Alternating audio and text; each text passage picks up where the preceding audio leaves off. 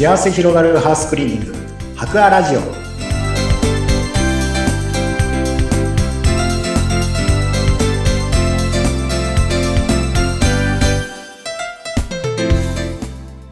皆さんこんにちは。株式会社博アの田中洋平です。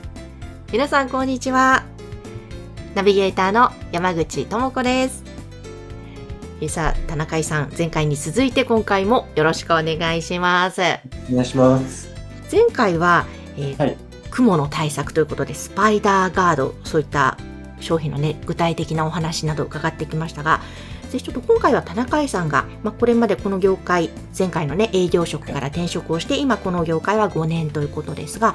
その中でこうお客様とのエピソードで何か嬉しかったことをはい、結構いろいろあると思うんですがぜひご紹介していただけますか？はい、嬉しかったことというか、うん、印象的になお客様がいましてはい。でそれはあのスパイダーガードの新規営業でしてた時のことなんですけども、でまだ今までスパイダーガードしたことない店舗に、まあ、電話営業して、すごくいろいろやっぱりやったことがないということで、どうしても契約までなかなか一歩踏み出せなくて、ええええ何度かこう電話かけたり、うん。価格の交渉したりとか、うん。いろいろ電話をかけて、で、ようやく契約になったんですけども、ええ。で、まあ、その時から電話営業した自分に来てほしいと、田中井さんに来てほしいということを言われて、うん。最初はあの、多分、ちゃんと掃除してくれるのかなっていう不安があって、ええ。まあ、営業してるんだからちゃんと現場も来いよっていうようなうん。感じのトーンだったんですけども、うん。うん。で、実際に、あの、現場に行って、まあ、そのオーナーさんとうん。顔を合わせて、まあ、実際にお掃除してる姿を見てもらって、はい。えーそこからすごくお客様の反応が変わりまして、でまあ、このまま続けるよっていうことをずっと言われてるんですけども、ええ。まあ、ただ条件があるっていう話をされていて、はいで、それはもう田中井さんが来ないとお、やらないよっていう ことを言われてるお客様がいて、はい。で、まあ、自分が行かないと、もうやめるっていう話をされているお客様なんですけど、まあ、すごく、まあ、自分のことを気に入ってもらってて、まあ、それは多分営業、まあ、なんでしょう、技術がすごいとか、うん、っていうところ以上に、やっぱりこう、自分の自身を気に入ってもらってるような営業マンとして、まあ、とても気に入ってもらえていて、うん。それで田中さんじゃないと俺はやらないっていうようなええ話をされているお客様はいるの、いるんですけど、えまあ、その出会いがとてもうん印象に残っております。いやーもうそれは営業冥利につきますね。そうですね。営業冥利に尽きて、うん。すごく嬉しいというか、はい。余計いいサービスしないといけないなっていう、まあ、うんプレッシャーもあるんですけど。うーん。えー、でもなんか、もちろん技術はね、終わりなのは当然なんでしょうけど、それ以上にまた人間としてもこう、買っていただいたっていう、本当にそれって理想の形ですよね。そうですね。ねえ、なんか、さっき条件があるっていうからな、なんだなんだと思ったら、すごい嬉しい条件なんだなと。そう、そう、うん、言われていて、だから今年も行くんですけど、はい。はい、今年も電話をした時もやはり田中井さんが来ないとっていう、えー、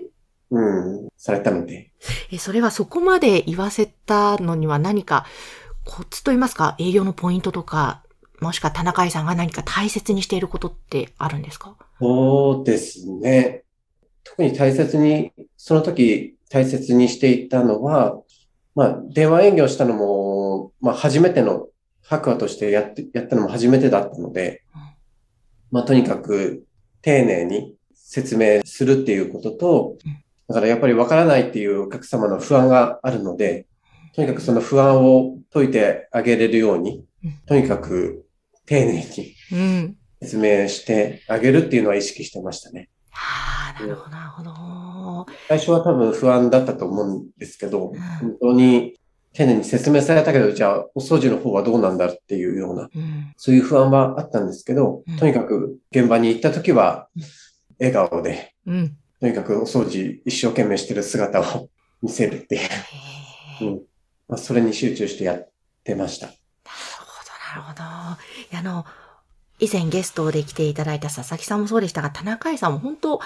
笑うと笑顔が、あ、もうこの方は優しい、いい人なんだなっていうのがもう現れていらっしゃいますもんね。だからはいきっと信用されるんだな、もうすぐに。会えば、はい。そうやって仕事ぶりまた見たらさらに信用されるんだなっていうのがすごく伝わってくるんですが、いやー、すごい、なんか、もう聞いていてこちらも嬉しくなるようなエピソードを伺いましたが、こう、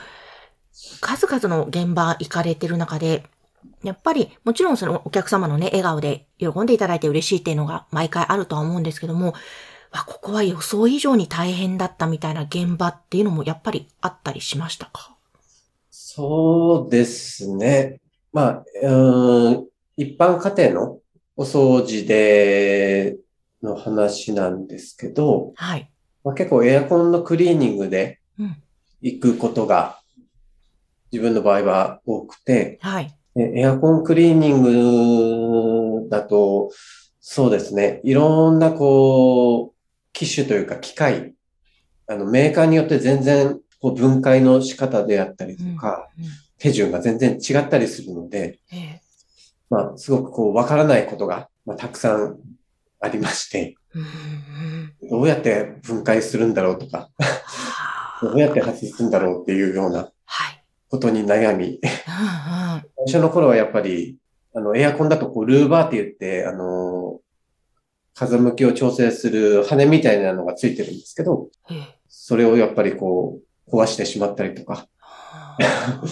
はお客様のですね、あの、壊してちょっと迷惑かけてしまったりとか、そういうことがうん多々ありましたね。なるほど。そう。ねなんか、エアコンって前、糸井社長に伺った時にもはい、本当に最新式がどんどん毎年出てくるので、ああ、そうですね。本当その分解の仕方が複雑になっていて、はい。もう一個一個それを勉強していかないと大変なんですっていうのを伺ったのを思い出しました。うんそうですね。今だとお掃除機能って言って、あの、フィルターを自動でお掃除してくれるエアコンがほとんどになってきているので、えお掃除する側としてはちょっと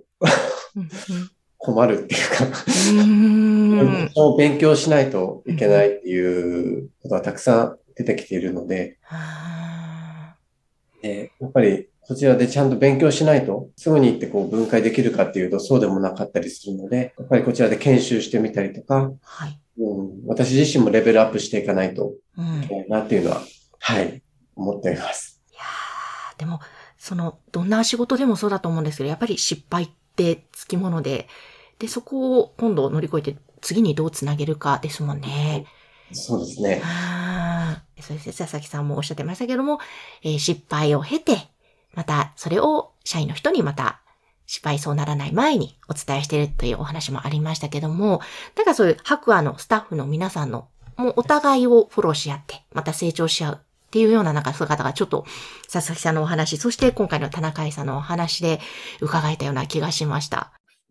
田中井さん、あの、今ね、5年ということですけれども、これからまだまだこのお仕事を続けられるとは思いますが、今後の田中井さんの仕事の上でまた白亜でこんな風にしていきたいみたいな展望、夢とか、そういうのってあるんですか？そうですね。今は、あの、営業の方を結構任されているので。はい。特に営業の方にもちょっと力を入れて、うん。あの頑張りたいなっていうのはありまして、うん。まあ、もちろん現場に行って、あのサービスを するっていうこともあるんですけども、やはりたくさんお客様の声を聞いたりとか、うん、お客様の困ってることとか、やっぱりそういうところからいろんなサービス、新しいサービスだったりとか、うん、お客様の声からやっぱりいろんな商品が、うん、こちらでも開発で、開発したりとか、こう新しい商品を提案できるっていうところにつながるのかなっていうのは最近感じているので、うん。なので、今までこうだったからずっと同じやり方をするっていうのではなくて、とにかくまた新しい気持ちで、あとはお客様からたくさんニーズとか声を引き出すと言ったら あれですけど、うん、まあ、お客様との関係を近くしながら悩んでいることをたくさんこう、共有して、うん、そこから白亜ができることは何なのかなっていうのを、うんまあ、より一層考えながら仕事に取り組んでいきたいなというふうに思っています。えーわかりました。ですね。田中井さんだからお願いするっていう、またファンがどんどんどんどん増えていくといいですね。そうですね。はい、たくさんそういう人が増えるように、はい、頑張っていきたいなと思います。はい、ぜひ頑張ってください。皆様の株式会社ハクはハウスクリーニング興味ある方は番組の説明欄のところにホームページの URL を掲載していますのでそちらからアクセスしてください。田中井さん、今日はありがとうございました。まあ、ありがとうございました。